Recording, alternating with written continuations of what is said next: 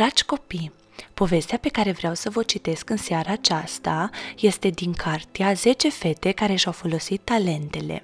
Cartea este tradusă și adaptată de către editura Casa Cărții, iar povestea din seara aceasta este despre o fetiță pe nume Anne Lawson.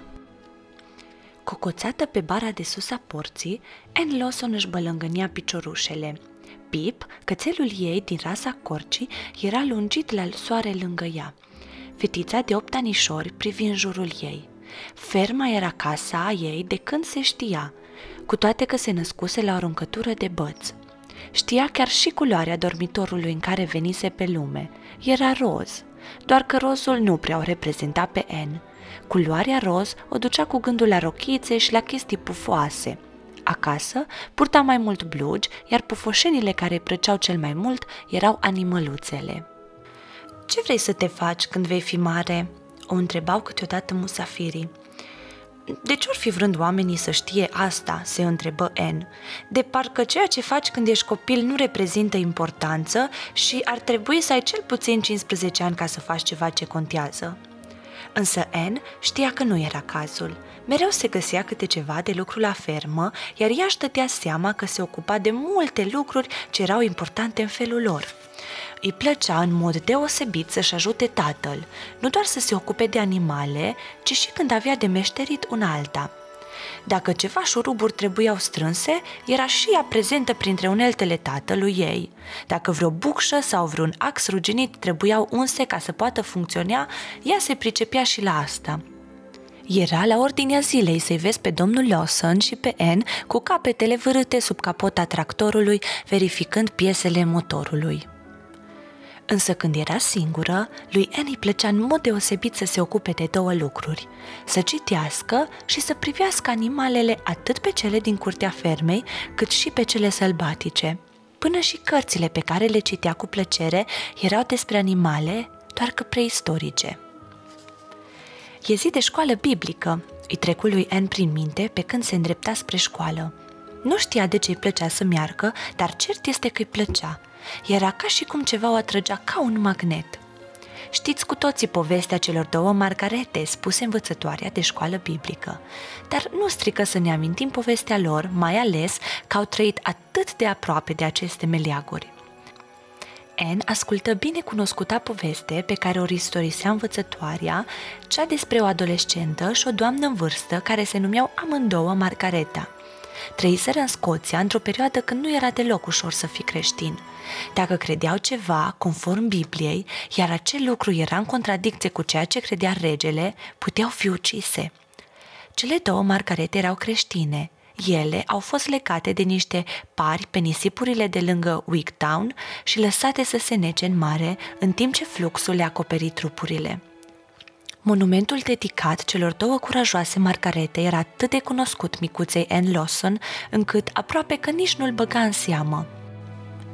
Așa cum nu observa nici turiștii care veneau prin sud-vestul Scoției, unde locuia, veneau pentru a vedea unde muriseră în secolul VII cele două margarete și alți martiri creștini datorită credinței lor în Isus. Când Anne avea 10 ani, viața ei s-a schimbat. Părinții au vândut ferma și s-au mutat într-o căsuță de țară unde au stat timp de șase luni până ce au cumpărat o casă în Wingtown. Aceasta ar fi fost o schimbare suficient de importantă pentru orice fată de vârsta ei, dar aproape în același timp, Anne a trebuit să plece la pension în țara lacurilor din Anglia. Frecventez un grup care seamănă cu școala biblică de la noi, scria ea după ceva vreme – predă domnișoara Gunning și sunt foarte mulțumită. Însă, cu toate că o iubea și o stima pe domnișoara Gunning, după o vreme, Anne a abandonat grupul. Pe măsură ce treceau anii, se pare că avea atât de multe lucruri de făcut, încât rămânea puțină vreme să se gândească la Dumnezeu. Ce ai de gând să faci după ce termin școala?" o întrebă prietena ei pe când se plimbau prin Wigtown. Iar nu scăpa de acea întrebare, însă de acum era timpul să-și pună serios problema. Mă bate gândul să devin medic veterinar, spuse Anne. Din totdeauna mi-a plăcut să lucrez cu animalele. Când a venit vremea să meargă la facultate, Anne a ales să studieze zoologia. Cursurile pe care le frecventa se bazau în mare parte pe teoria evoluționistă și imediat a ajuns la concluzia că evoluționismul răspundea la toate întrebările ei și că Dumnezeu nici măcar nu exista. Aceasta era convingerea ei când s-a angajat la primul loc de muncă. Anne avea patru colegi, doi dintre ei erau creștini, doi nu. Cei doi creștini, Nash și Kenny, i-au făcut o impresie atât de bună încât a început să citească Biblia. După ce a absolvit facultatea, Anne și-a dat seama că nu era cel mai plăcut lucru să lucreze cu animale moarte. S-a reprofilat pe metalurgie, domeniu care are de-a face cu metalele. După ce a terminat studiile, și-a căutat de lucru pe o platformă petrolieră, dar nu aveau posturi pe mare, așa că s-a angajat pe uscat. Opt ani de zile, Anne a căutat răspunsuri la numeroasele sale întrebări și în cele din urmă a găsit răspunsul la o nuntă. Spune-mi cum ai devenit creștină?" a fost întrebată după mulți ani. Amintirea au făcut pe Anne să zâmbească. În data de 8 iulie 1989, spuse ea, a mers la Londra pentru a participa la nunta lui Kenny. A fost prima nuntă cu adevărat creștină la care am participat. Kenny m-a întrebat dacă eram și eu creștină. I-am răspuns că nu eram încă hotărâtă, iar el și soția sa m-au dus într-o încăpere alăturată în timpul petrecerilor de nuntă și mi-au vorbit despre Domnul Isus. Când am părăsit camera respectivă, eram creștină și pentru prima dată aveam inima plină de pace. Ai vrea să mă însoțești la o întâlnire de evangelizare? O întrebă la scurt timp după aceea o femeie de la biserică. Anne Lawson zâmbi. Prietena sa părea să-și petreacă viața participând la întruniri de evangelizare. Sigur, voi veni, răspunse ea. Într-o bună zi vei fi misionară, i-a spus o doamnă tinerei creștine. Da, așa va fi, a fost en de acord, cu toate că nu era foarte sigură ce făceau de fapt misionarii. Însă meditând la viața ei, mai ales la ultimii opt ani, și-a dat seama cât de mult îi schimbase Isus viața și a spus Domnului că era pregătită să devină misionară sau orice altceva asemănător dacă el dorea acest lucru. Doamne, aș vrea să-mi arăți ce vrei să fac cu viața mea, spuse Anne, făcând ordine pe masa ei de lucru în 1990. Pe când vorbea cu Dumnezeu cu voce tare, a pus mâna pe niște pliante și scrisori ce erau pe birou.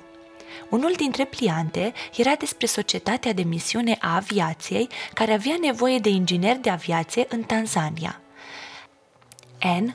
știu pe loc că Dumnezeu îi răspunsese la rugăciune. Asta era calea de urmat, dar ce trebuia să facă mai întâi? Următorii trei ani au fost ani de pregătire, atât pentru a fi misionar, cât și pentru a deveni inginer de aviație, după care Tanzania. Ne începem ziua cu închinare în hangarul unde se află avionul la Dodoma, îi scrie N unei prietene. În niciun caz nu o să încerc să mențin aeronava în aer fără ajutorul lui Dumnezeu, după care zâmbi și începu să înșiruiască noutățile – M-ai întrebat ce fac, așa că îți voi răspunde. Luni a fost prima zi de verificări a parametrilor de funcționare pentru avionul Cessna 210. Hai să-ți explic. Verificările parametrilor de funcționare au loc etapizat pentru a asigura o bună întreținere. Să nu uităm, a continuat ea, că unele dintre sporurile noastre salvează vieți omenești. Mai de ună zi, un băiețel care se accidentase grav a fost dus cu avionul la spital – Medicul a spus că ar fi murit pe drum dacă ar fi fost adus cu mașina. Dar să revin la întreținerea avionului. Aeronavele Cessna 206 și 210 sunt supuse la patru inspecții după fiecare 200 de ore de zbor. Prima constă într-o inspecție amănunțită a fuzelajului, a cabinei și a trenului de aterizare și o inspecție de rutină a motorului, elicei, aripilor și a cozii. N reciti ceea ce scrisese și își zâmbi șmecherește. Doria m-a întrebat în ce constă munca mea, pufni ea în râs. Fac kilometri întregi pe zi prin acest hangar, îi povestea Anne unui vizitator după 5 ani de lucru și nu verific doar aeronava. Păi ce altceva mai faci? întrebă omul. Piesele metalice ale aeronavei nu sunt singurele care au puncte forte și puncte slabe, îi explică N. Și membrii echipei de asistență tehnică au calități și defecte. îmi revine sarcina, în calitate de șef peste hangar, să am grijă de ei. A menține o aeronavă în aer este o chestiune serioasă și toată lumea care este implicată trebuie să-și facă treaba cu conștiinciozitate. Prin urmare, te ocup mai mult decât de aeronavă, a comentat el. Nu, mă ocup și de una și de cealaltă, plus că avem și treburi administrative. Pe figura vizitatorului se putea citi nedumerirea. Vezi cât de intens este acest hangar? Îl întrebă N. Ei bine, intră în atribuțiile mele să am grijă ca toate să fie păstrate în ordine. Pe când vorbeau, a intrat cineva cu un mesaj pentru N. Au fost făcute verificările de bază la aeronava Cessna 210? A fost întrebată. Da, răspunse N, inclusiv verificările pentru zbor. Așadar, aeronava este în bună stare de funcționare? Da, avem vreo urgență? O mămică intrată în travaliu prezintă complicații, atât viața ei cât și a copilului sunt în pericol. N nu a avut nevoie de mai multe amănunte. Aeronava Cessna 210 a fost scoasă din hangar, iar mămica a fost transportată pe calea aerului la spital, unde a dat naștere unui copil sănătos. Musafirul mai era încă acolo când, după câteva zile, aeronava a spurat la spital pentru a aduce acasă mama și copilul. Trebuie că vă simțiți răsplătită pentru toată munca asiduă când vedeți așa ceva, i s-a adresat el lui N. Așa e, în cuvință ea, dar nu e vorba doar de zborurile de urgență. Multe dintre zborurile noastre sunt de rutină. Transportăm misonari în zone îndepărtate, echipe de medici la sate, ducem echipamente și provizii la spitale și baze de misiune, precum și alimente pentru zonele afectate de secetă. Fiecare zi e plină de surprize.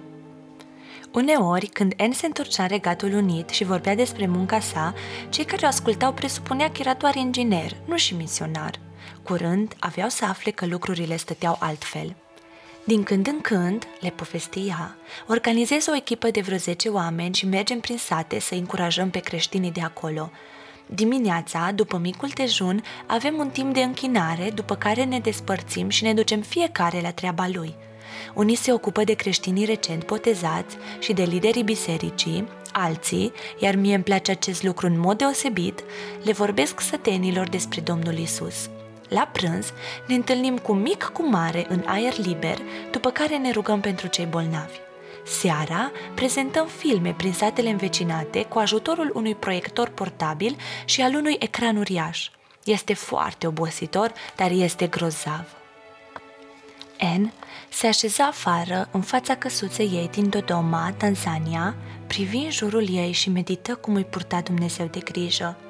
Încă din copilărie, de la fermă, cu Pip la picioarele ei, până în Tanzania, în tovărășia lui Bracken, ogarul ei, Dumnezeu nu o părăsise o clipă, iar Anne era sigură că el va continua să-i fie alături până ce va merge să fie împreună cu el în veșnicie.